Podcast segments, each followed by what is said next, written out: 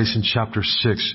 From here on out, really, um, we get into the weeds, so to speak, in Revelation. So let me take some extra time to set up our study from here on out, really, tonight, if I could. If, if we study closely the experience of the disciples, we learn that it's much more likely as the followers of Jesus that we'll ask the wrong questions when we hear His truth than that we'll ask the right ones. The more Jesus taught, uh, the more the disciples kept asking questions like, well, when? They were just like us, especially when it comes to the end, we want specifics and we want to take things that aren't specific and make them specific because uh, that makes them easier to see, makes them easier to predict or to track.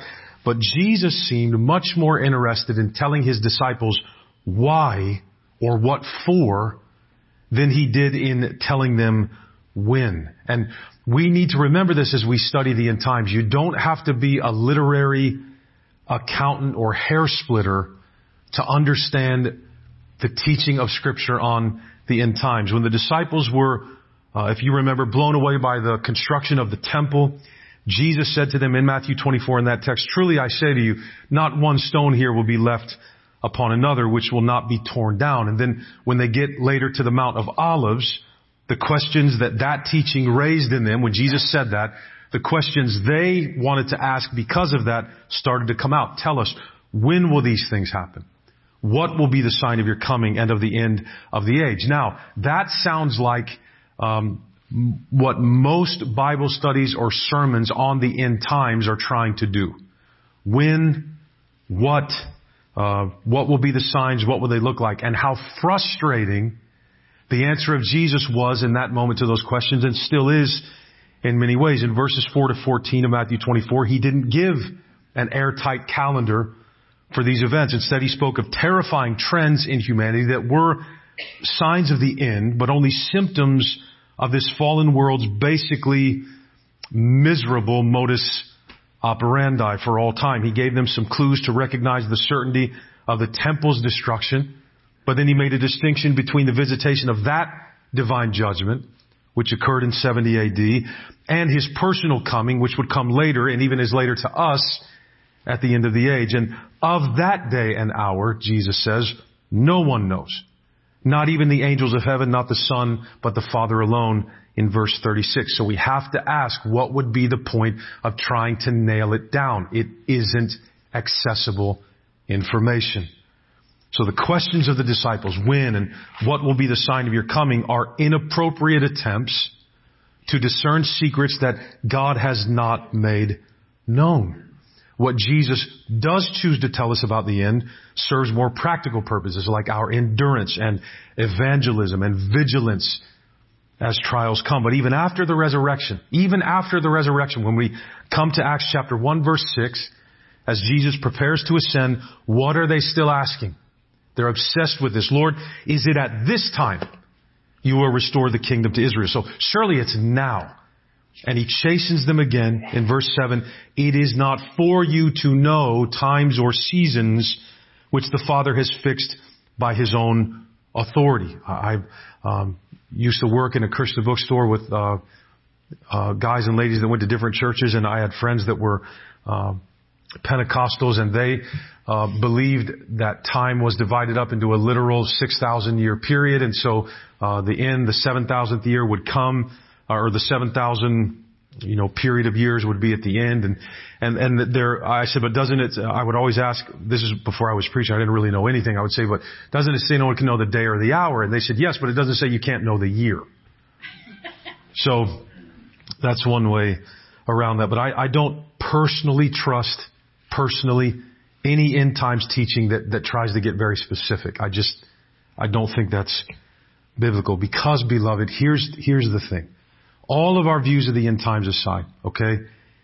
Notice what Jesus does turn their attention to in Acts chapter 1. He says, or, or notice what he does want them to know. Notice what he does want them to be passionate about and pay attention to in Acts 1 8. The reason for his resurrection and impending enthronement. Their mission to be his witnesses to the ends of the earth and the coming Holy Spirit's arrival to empower them for that mission specifically. That's where he goes in Acts. So the victory of Jesus wasn't meant to turn our eyes to the future for more signs of his return per se. It was meant to turn our eyes to the nations because he's victorious and so now the mission must spread. That needs to be the focus of the church.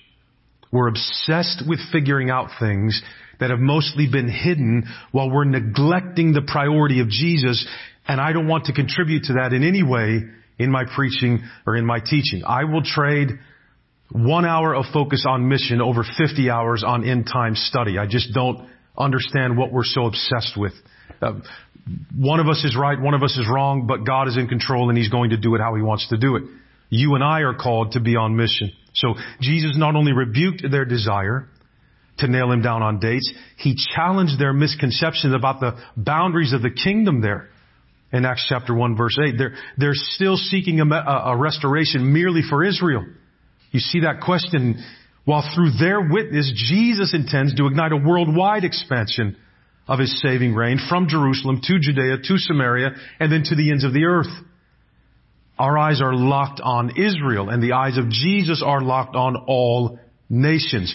Did they not remember God's promise in Isaiah 49, 6 to his suffering servant? It is too small a thing that you should be my servant to raise up the tribes of Jacob and to restore the preserved ones of Israel. I will also make you a light of the nations so that my salvation may reach to the end of the earth. Do we remember this promise? Do we remember the priority of Jesus. So beloved, rather than ever satisfying their curiosity about the when of the future, Jesus instead focused on the privilege, the opportunity, and the responsibility before us as the church given to us by His resurrection and His enthronement and the coming gift of the Holy Spirit from His eminent place at the Father's right hand. That's how Jesus begins to reign. He sends the Spirit for the mission. So church, the future is fixed. It's settled. That's the way it's going to go. The Lord reigns. Our task is mission to the nations. It is not events. It is not dates. It is people.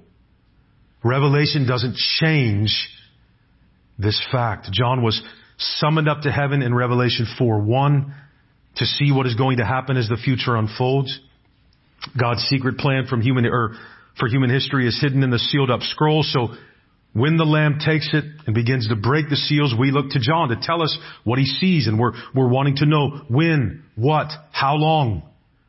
And yet again, instead of giving answers to these questions, what we get is this drawn out process of unrolling the scroll that presents a series of pictures that answer the question we should have been asking in light of the text so far and its revelation of Jesus Christ. That question being, well, why, if the lion who is the lamb has conquered, is the world still a place of evil and violence and misery? I thought Jesus was reigning. And, and what do we use as evidence that he's not? We say, look at all the evil, look at all the turmoil and violence in the world. How could Jesus be reigning right now? Revelation is probably the most confusing book in the Bible, let's be honest, maybe other than uh, Ezekiel or one of the larger prophetic books. But what's sad is that this confusion over how the book should be understood has caused Christians to separate. It's caused us to fight and to argue. The controversy in the, the, the, lowercase c controversy in the capital C controversy that contributes to that division more than any other is probably the argument over the structure of the book of Revelation itself. In other words, what are we reading about? When does it take place, etc. I, I don't think it's it's off base to say that most American Christians, most, not all, and and actually it's probably not most anymore. Times have changed, but tend to read Revelation as if it's mainly describing the bulk of it, this relatively short time in the future, just before the coming of um, the coming of Jesus. Um, the futurist view, the very the, the very common view of how we read Revelation popularized by uh, Tim LaHaye of late and, and Jerry Jenkins and the Left Behind books and these things. So in that understanding, we've talked about this a little before, chapter 6 through 19 are describing what's going to take place in a seven year time frame called the Great Tribulation, right before which Jesus will return, rapture all Christians from the earth before he pours out divine, uh, divine judgment. So the question has to be asked if that's the case, then does this section have any practical relevance to us at all other than for us to read it and say, man, I'm glad I won't be here for any of that, right?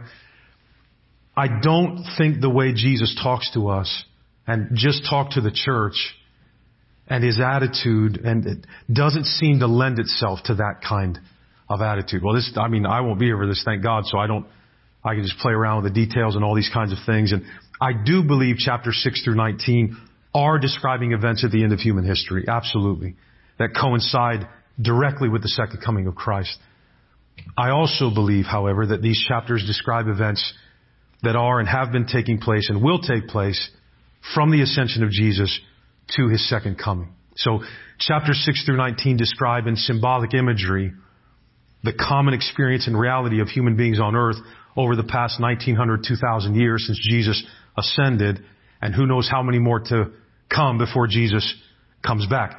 If I, I hope this analogy might help, at least to understand what I'm trying to say, right? Imagine that you go to a football game and you have tickets to sit right on the 50 yard line, maybe 10 or 12 rows up from the bench. And that's how you watch the game. It's sitting right in front of you. It's, it's, you can see how many yards they gain on a, on a given play. You, you could, you're watching it horizontally. But then in the second quarter, you switch to one of the end zones and you're, um, you know, 50 rows up from the end zone. And so now instead of the game going back and forth in front of you, now it's going uh, vertically in front of you, and they're going away from you, and then they're coming at you, rather than you just watching them side to side. And then you get a seat where you're up uh, in the nosebleed, you're in the top row, and you're looking down at it that way, and they look very little. And uh, then you see it from another view. You're in a blimp, and you're watching. Uh, you know, the, the Goodyear blimp, you're watching the whole game unfold and now they're really tiny, but you can still see the movements of the game. So you're watching the same exact football game from different angles, different perspectives, Imagine how different that is, each perspective. You, you, many of you have probably been to a football game, so you, you know the difference between watching it, um, live, watching it on TV and all those kinds of things. That's very similar to what is happening in the book of Revelation. I think that makes the most sense justifiably of the text. It's called recapitulation or repetition. I, I think we're seeing the same thing from different angles throughout most of the book of Revelation. Through these multiple visions, John is being given the description of events that span the entire church age from the first to the second coming of Jesus, the whole expanse of church history, of world history, really. Sometimes the view is panoramic. Sometimes the view is on one person or one trend in that time period. But when he invites us to sit down to show us what's happening, he, he might not show us the precise or even chronological order of the events. He's describing the same event. He describes it to us in highlights. It's, it's still the same events. It's the same game. We just look at it from different vantage points. I believe John does this often through Revelation. Some biblical scholars define seven parallel sections in Revelation, which act like seven different camera angles strategically placed throughout human history. Okay? That describe the common conditions of human history since the ascension of Jesus. We even remember Jesus talking like this would be the case. It'll be like it was in the days of Noah. And what was going on in the days of Noah? Nothing spectacular. Normal, everyday human life. They were marrying, being given in marriage. They just didn't honor God or give thanks to Him. So, John will finish one section. He'll bring us to the end of everything. He'll bring us to the second coming.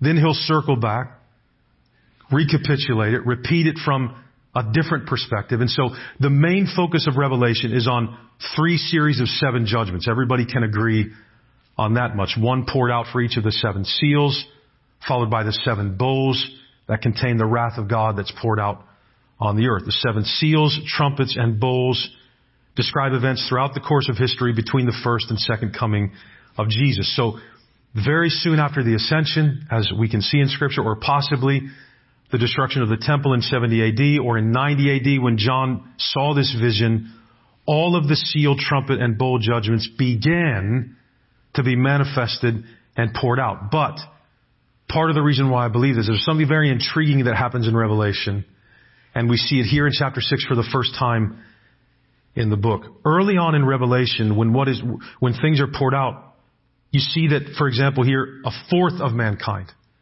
is affected by these things. Later on, we'll read that a third of mankind is affected by these things. The intensification of these things is clear from scripture. The closer you get to the end, the worse things become. Then at the end of the bowl judgments, what happens? The whole earth is included in the judgments of God's wrath. So at any point in the course of what is happening in the world, we might be looking at a partial judgment that's limited, somewhat restricted.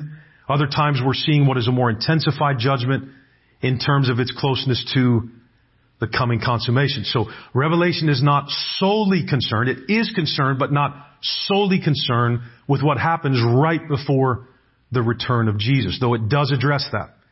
And much of what we read here will coincide directly with the second coming, but these things have also been happening in one sense and will keep happening until he returns. And I'm telling you, you can't deny that. And we'll talk about it a little bit specifically in a few moments. And they will intensify to their worst state ever immediately before the return of Jesus. These multiple sections in the book recapitulate, they repeat, they come back around. Each one begins with his first coming. Each one concludes with his second coming.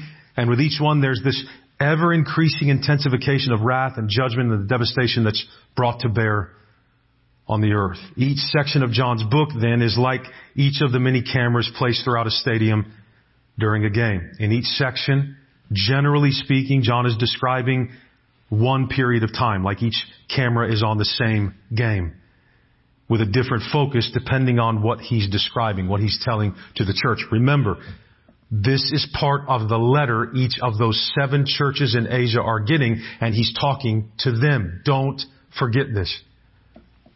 And I hope these things will become clearer as we study. In the opening of the first four seals in chapter 6 verses 1 through 8 tonight, Jesus uses, ordains evil heavenly forces to inflict trials on people throughout the church age for either purification, as we've seen in the letters, or punishment, as we're reading here. In chapter 5, John found himself standing in the presence of the glorious Lord, weeping because no one was qualified to open the scroll that contains the course and contents of human history. But then we heard a voice tell him, weep no more, because there is one who is worthy and able to direct history to God's design consummation, the lion of the tribe of Judah, who is the lamb that was slain. So in our grateful rejoicing that the lion and the lamb has conquered, we must also recognize the reality of coming judgment and be resolute to proclaim this news to all nations.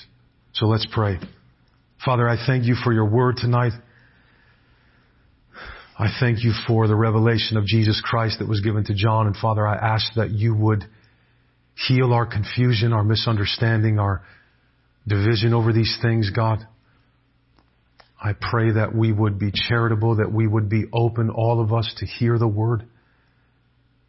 I pray, Father, that you would do a miracle of your grace in this moment, that we might understand your truth as your people, that you might turn the eyes of our hearts to you and what is on the mind and the heart of your Son, who is the head of this body, your church. We ask in the name of Jesus Christ.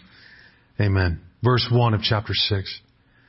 Now I watched when the Lamb opened one of the seven seals, and I heard one of the four living creatures say, with a voice like thunder, Come. Now, we know from 1-5, from 2:26 and 27, and from 5:1 to 14 that Jesus Christ, as of this moment, has received all authority from the Father. We know that from Matthew 28, and has begun to reign, therefore, with that authority over the kingdoms of the earth.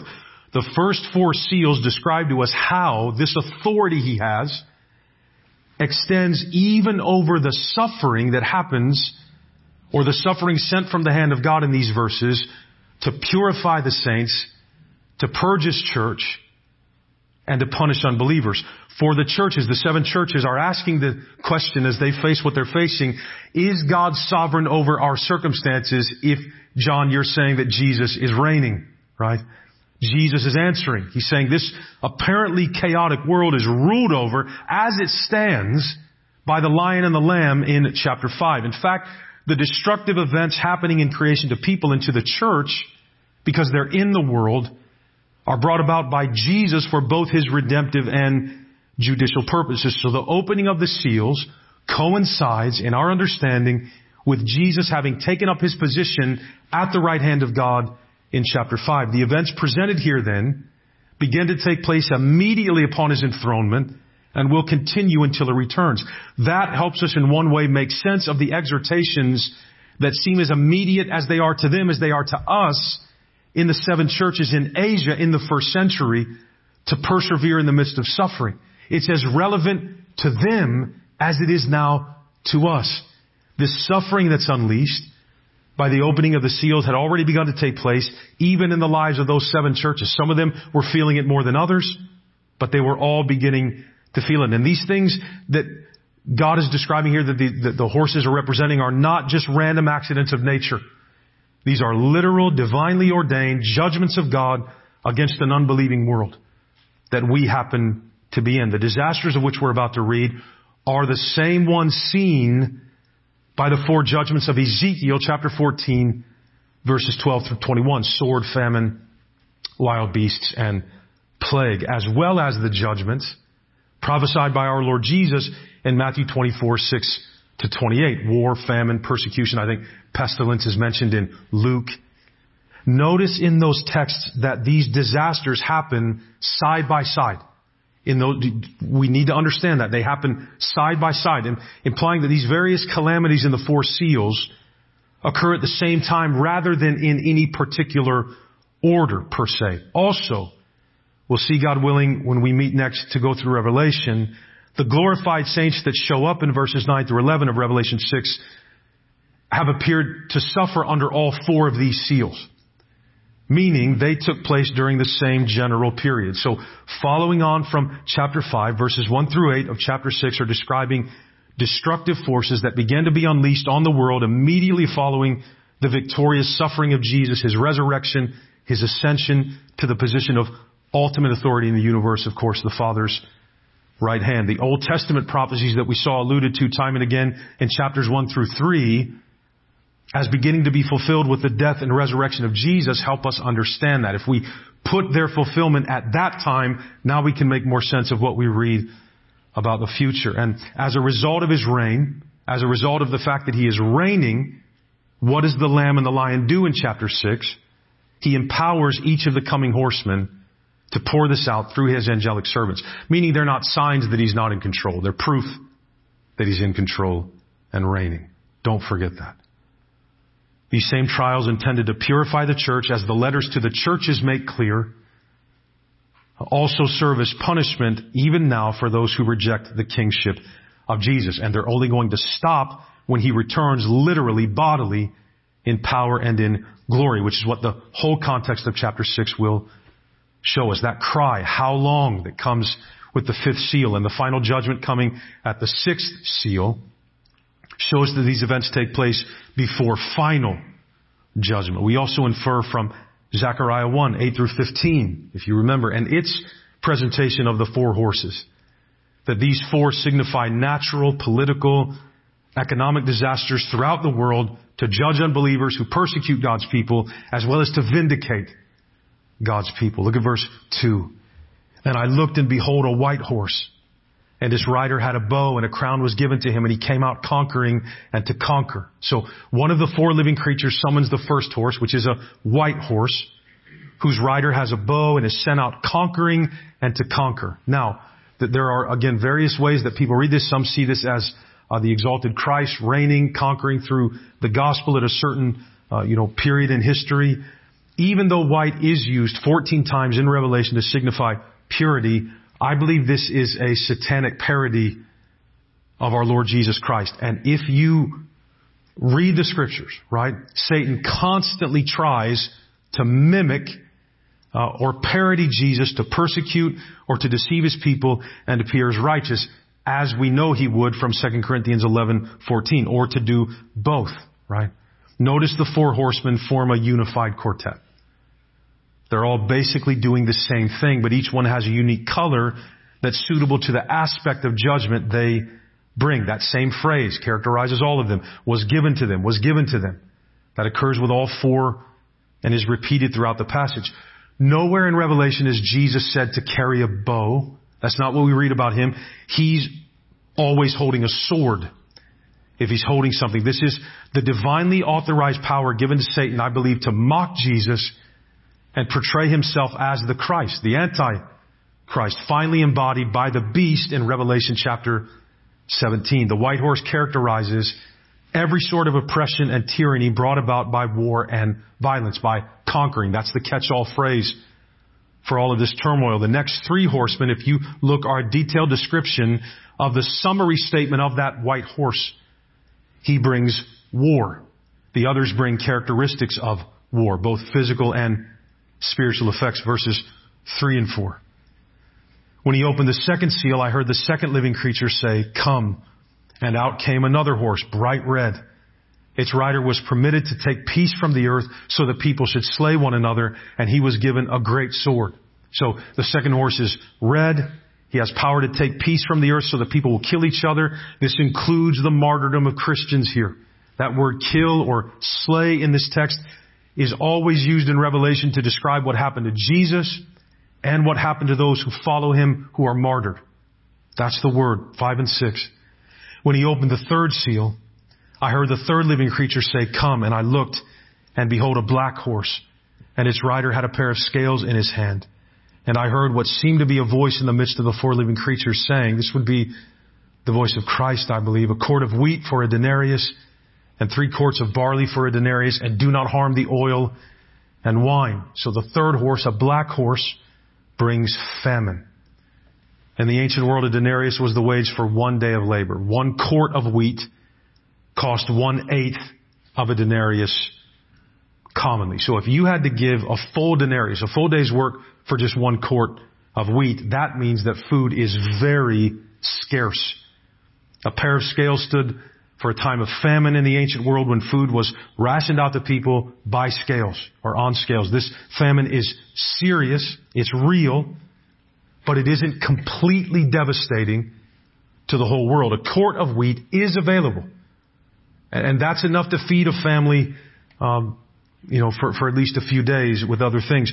Three quarts of barley would last three days for a family. The oil and the wine that represent more luxurious items, higher priced items, they're not affected by this horse's famine. But it would only be available, those types of things, probably to the very wealthy, since everyone else is apparently spending all that they have on the basics. So there is scarcity and there is plenty, which helps us see the third horse as describing for us the economic imbalance we've seen in the world throughout all human history. Parts of the world have so much abundance they can make desserts called death by chocolate. Right? If you ever go to, I think it's uh, Garfield's, death by chocolate. You can trivialize death with a dessert in America. There aren't any death by chocolate jokes in Ethiopia. Right? So it's, it, and again, I'm not, I'm not criticizing us. I'm saying look at, look at the difference. That, that's how it has always been in the world. There's plenty and there's scarcity everywhere all the time. And to this day, in places like India or many Muslim countries, when natural disasters occur, um, relief is often denied by governments to Christians because they refuse to compromise with worldly, spiritual, and economic and social systems.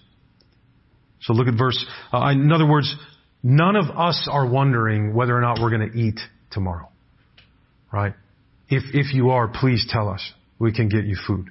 Okay? And I mean that with all my heart. And everyone in this church believes that and agrees with that if you're hungry. But for the most part, we aren't worrying about whether or not we're going to eat tonight or tomorrow or even Wednesday or on Christmas.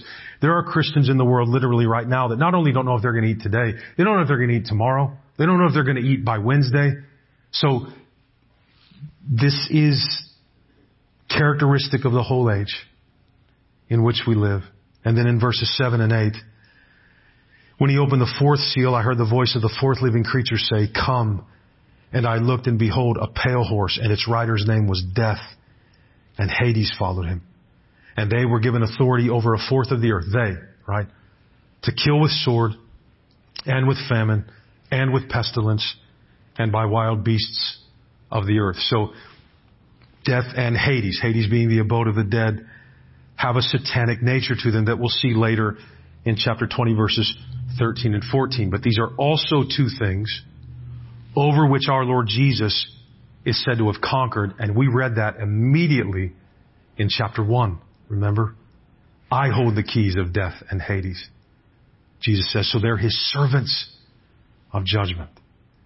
And here they're given authority by God to inflict death on a fourth of the earth by means of war, famine, pestilence, and wild beasts. But again, notice that when you hear that, their ability is limited at this point in verse 8, a fourth of the earth. Now, I don't think we need to force that to mean exactly 25% of the world. I, I don't think that's the point of saying a fourth. The point is that their judgment is limited and partial. It's not total over the whole earth. Whether this happens at once or throughout history isn't really clear, but the point is that at any point in human history, we might see these judgments extending to one part of the earth, and at other times, the greater parts of the earth or more parts of the earth. And we might want to ask, well, if these things are God's judgments on the earth, are we working against Him if we, you know, feed the hungry or clothe the poor? Beloved, no, those things happen at the same time. Disease entered the world through sin, right? Jesus healed disease. Even though all this was coming, serving others, even our enemies, is one of the main ways to display to the nations that we belong to Jesus, that He's a Savior. So yes, these judgments come from God. They don't nullify any of the responsibilities the church has to alleviate suffering in His name as we're able. These means serve God's ends, all of them. But maybe you're asking at this point, and it, I, I'm not patronizing, and I, I, I wonder if any are asking in their head, well, do these four horsemen really sufficiently describe the time since the ascension of Christ? Because they seem very apocalyptic. They seem very heavy. So could we say these things have been being displayed since the time of Jesus? Is that a fair assessment of the text? Let's just consider the last 1900 years of human history. Okay? Let's just, let's just look at, in fact, in that, let's look at one century. Let's look at the 20th century, 1900 to 1999. You remember that Hitler slaughtered over six million Jews, right? Nobody needs reminded of that. Mao Zedong slaughtered tens of millions of his political enemies in communist China. Pol Pot, the ruler of Cambodia, slaughtered two million of the 10 million people in his country after the Vietnam War. The greatest recorded mass murderer in human history, Joseph Stalin, killed by conservative estimates 20 million of his own countrymen, three times what the Holocaust did. At least, some say it's closer to 30 million. And we can't even cite all the wars in this time period, this 1900 years. In the Civil War, 640,000 Americans died in the Civil War. We're not far from the Mason-Dixon line. We're not far from Gettysburg, Antietam, places like this. More than 41 million died around the world in World War I. More than 60 million in World War II. In Vietnam, 1.3 million. In fact, a study of the world from 1870 to 2000, that's just 130 years, documented. So these are the known ones. More than 3,168 wars during that time. Just 1870 to 2000. 130 years over 3,000 wars. Does that suffice for you will see wars and rumors of wars? Do you see what Jesus is saying? When was that not the case? Then there's the suffering of humanity as a result of pestilence and famine. And we know of wild beasts and the strife that comes there and shark attacks, lion attacks, things like this, bears. But then there's the suffering of humanity as a result of pestilence and famine. Here's just a few. Okay? In 165 AD, the second century, the first known emergence of smallpox broke out in the Roman Empire. Over the next 15 years, it spread to the point that estimates are from anywhere to one quarter to one half of the entire population of the world died from smallpox. Then consider just the end of, let's take the 17th century. From 1692 to 1694, 15% of the entire population of France starved to death from famine. That's 2.8 million people in three years that starved to death. There was a famine in Estonia in 1695 that killed a fifth of the population there. In 1696, nearly a third of the population of Finland died from starvation. We don't even know of these things. Then the Black Death, the bubonic plague, the most horrific plague to ever strike mankind, began in the 1330s in Central or East Asia. It was carried by fleas. Fleas, of course, infected rats. Rats were, uh, ships going to Europe back and forth were filled with rats. And so the most conservative low-end estimate of bubonic plague is that 75 million people died from it. Upper estimates are more than 200 million people died from the bubonic plague. In England alone, four out of every ten people died from bubonic plague. In the city of, let's take one city, one major city. In Florence, Italy, 50,000 of its 100,000 person population at the time died from bubonic plague, half the people. In March of 1520, the Spanish fleet arrived in Mexico when the population of Mexico at that time, what we know as Mexico, was about 22 million people. Eight months later, only 14 million people remained. Eight million died in eight months, the culprit being smallpox. Within 60 years of the arrival of the Spaniards in Mexico, the population dropped from 22 million to 2 million people. The British explorer James Cook if you know that name, arrived in Hawaii in 1778. This is the 18th century. At that time, Hawaii had a very concentrated population of about 500,000 people. The British men introduced flu, tuberculosis, syphilis, typhoid, and smallpox.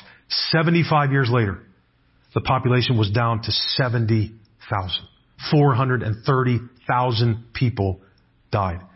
In January of 1918, it's now the 20th century, back there at the end of World War I, the Spanish flu broke out initially among soldiers in uh, northern France in the in the you know the trenches there, and within just a few months, uh, or actually, um, within just a few months from Spanish flu, half a billion people worldwide were infected. That's nearly a third of the Earth's population at that time, beloved, and that was over a hundred years ago. Deaths ranged anywhere from 50 to 100 million. Then as of today, as we stand right now, by our best estimates, more than 30 million have died of AIDS, since we knew that's what it was called. So do we see wars, pestilences, and famines and violence and an obsession with conquering manifested by violence and death throughout history? Beloved, come on. There is no question there is no question. And it's intensifying and it's going to get worse. And it will get even worse than worse just before the return of Jesus. So I don't think these judgments describe one particular war or famine or plague. This is human history that the ascended Christ has directed from the moment of his enthronement. Jesus reigning doesn't look like we think it would. It doesn't mean he isn't reigning. And against the backdrop of eternity, this is a set time, but God's on his throne. When has this not been the case in human history? When? It's always been the case. It's always going to seem like the end because the end began when Jesus ascended, beloved. He didn't ascend to a place of probation waiting to reign. He ascended to the Father's right hand. For me, that is the issue in determining our eschatology, our theology of the end times. Where is Jesus? And what does the Bible describe happens once He is at that place? That's how I think we need our understanding to be shaped when it comes to the end times. Even though these are partial judgments, they are encompassing the entire cosmos. Four is the number in Revelation of universality. So just as you had four living creatures that represent the praise of all the redeemed throughout the entire creation in chapter 4, So the plagues of these four horsemen symbolize the suffering of many throughout the earth that continues until the return of Jesus. There's no precise historical background that can fully account for the meaning of these judgments in Revelation 6. All time periods fit Revelation 6. And it's Jesus who summoned the four horsemen, beloved. That's because he's reigning. Through his death and resurrection, Jesus Christ has made the forces of evil in this world his agents to execute his purposes of both sanctification for his church and judgment for the world so that his kingdom will advance. Again, these things are proof that Jesus is reigning right now when you look around the world, bringing about his purposes for all creation. He's on his throne. This is what he's called and carrying out in the world. Jesus has power over death and Hades back in 118 and he now uses that power over them to make them agents of his will. Just as at the cross, God was winning and losing in a sense, victorious and defeated in a sense, righteous and sin in a sense. So just like Jesus, the apparent defeat, apparent defeat of those who do not give in, as John told the churches, is their spiritual victory. Remember, beloved, Jesus told us using the same list of these deadly afflictions back in Luke 21, 9 through 11. What did he say? They do not mean that the end has come yet. The end is not yet when you see these very same things, beloved. So don't give up. Don't lose heart. Don't be overcome by terror and by alarm when you see all these things. Remember, this is not God's wrath towards us. That's not what we're experiencing. Jesus delivered us from God's wrath. So what we suffer is never God's wrath on us. It's His instrument, like we read in Romans 5 this morning, to strengthen our faith, to contribute to our endurance. That's what us being here for the pouring out of these things does for the church. But also, beloved, remember this means that our security isn't bound up with the human realities of law and order. But in the Lamb who is on the throne right now, with God's plan for history that He has decreed safely in His hands, safely being carried out. This is the ongoing message to the church of Jesus Christ in Revelation 4 and 5, the prophet Daniel's vision from Daniel 7, 9 through 14 about the Ancient of Days and the Son of Man has been fulfilled in the death and resurrection of Jesus. Again, that's why you see in Daniel 7 the Son of Man ascending. It's His ascension. But there's also in Daniel 7, 2 through 8, the vision of the four evil beasts who represent those evil kingdoms that will wage war on the saints. And in John's vision here, of the four horsemen the latter part of Daniel's prophecy is fulfilled. But we also see that the exalted place of Jesus gives him authority over these evil forces to the extent that he uses their evil intentions to accomplish his ultimate good, the judgment of unbelievers and the purification of his saints. This is an effect, Revelation 6, an effect of the death and resurrection and ascension of Jesus, beloved. The suffering of the cross has been turned into his triumph, and not just for him, but for his people. His sovereignty shows this. The four horsemen are equivalent to the four evil kingdoms of Daniel 7. The four horsemen represent the evil spiritual counterparts to those kingdoms. Both Daniel's four kingdoms and Zechariah's four sets of horses in 6-5 are linked to the four winds of heaven and Daniel 7-2. So Jesus Christ has begun to fulfill Daniel's prophecy of the Son of Man's exaltation over evil, over the beastly kingdoms of the world, which will be alluded to later explicitly in Revelation 12:3, Revelation 13:1 and 2. Well, what do we take from a text like Revelation 6, 1 through 8? Beloved, first of all, gratitude thanksgiving. The wrath of God that we deserved and that the unbelieving world will suffer was poured out on Jesus for you and I. And we will never taste it. Ever. or experience it. Praise Jesus Christ.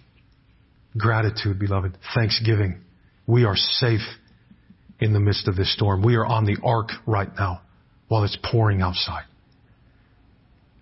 But secondly, we should take from this text an urgent call to evangelize Moundsville and the Ohio Valley and the nations of this world, including our own. All right?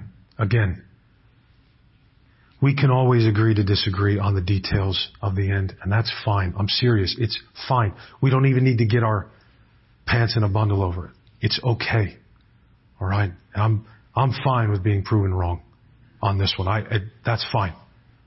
Right? I'm, I'm beloved, I'm, can we just put that aside for just a minute? Okay? Just hear me out as your pastor. There is an urgent need for the lost in this world tonight.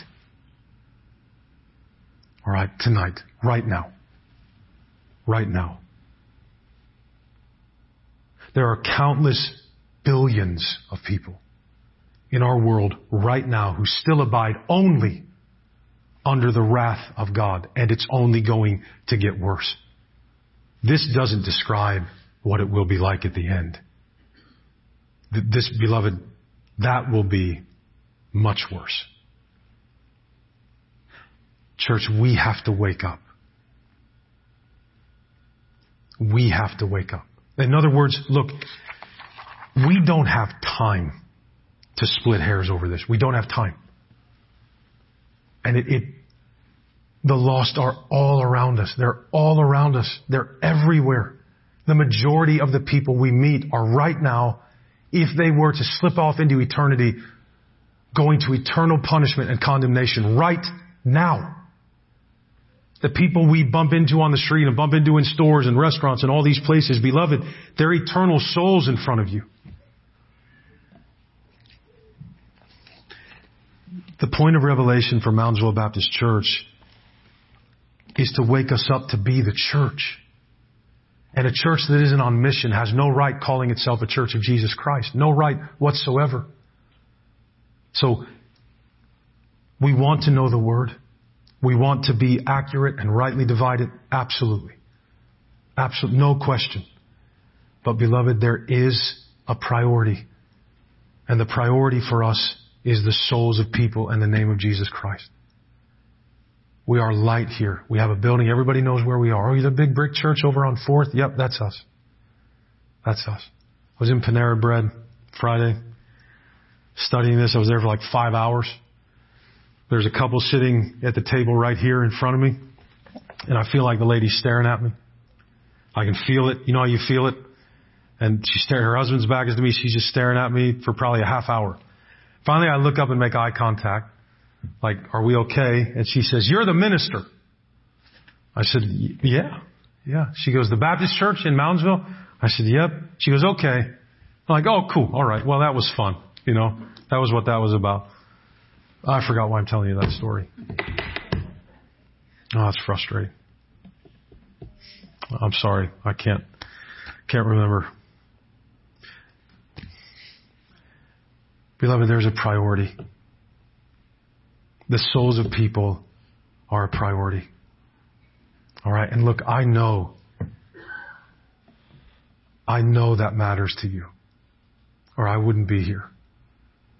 Okay. Not because I'm so special, but what would be the point of that, right? For any of us. Let's pray together to be the church that Jesus desires us to be. And look, if my views on the end times are wrong, then beloved, when we're floating up, you point at me and laugh. It's totally fine. I was wrong then. So be it. Thank God. But this one, the need of people, we, we can't, that's a non-negotiable. Right? That's a non-negotiable. So these things are wonderful to study and to learn, and so do that all you want to. Don't hear me degrading that. I'm just saying, don't forget that why we're here is out there and probably in here too.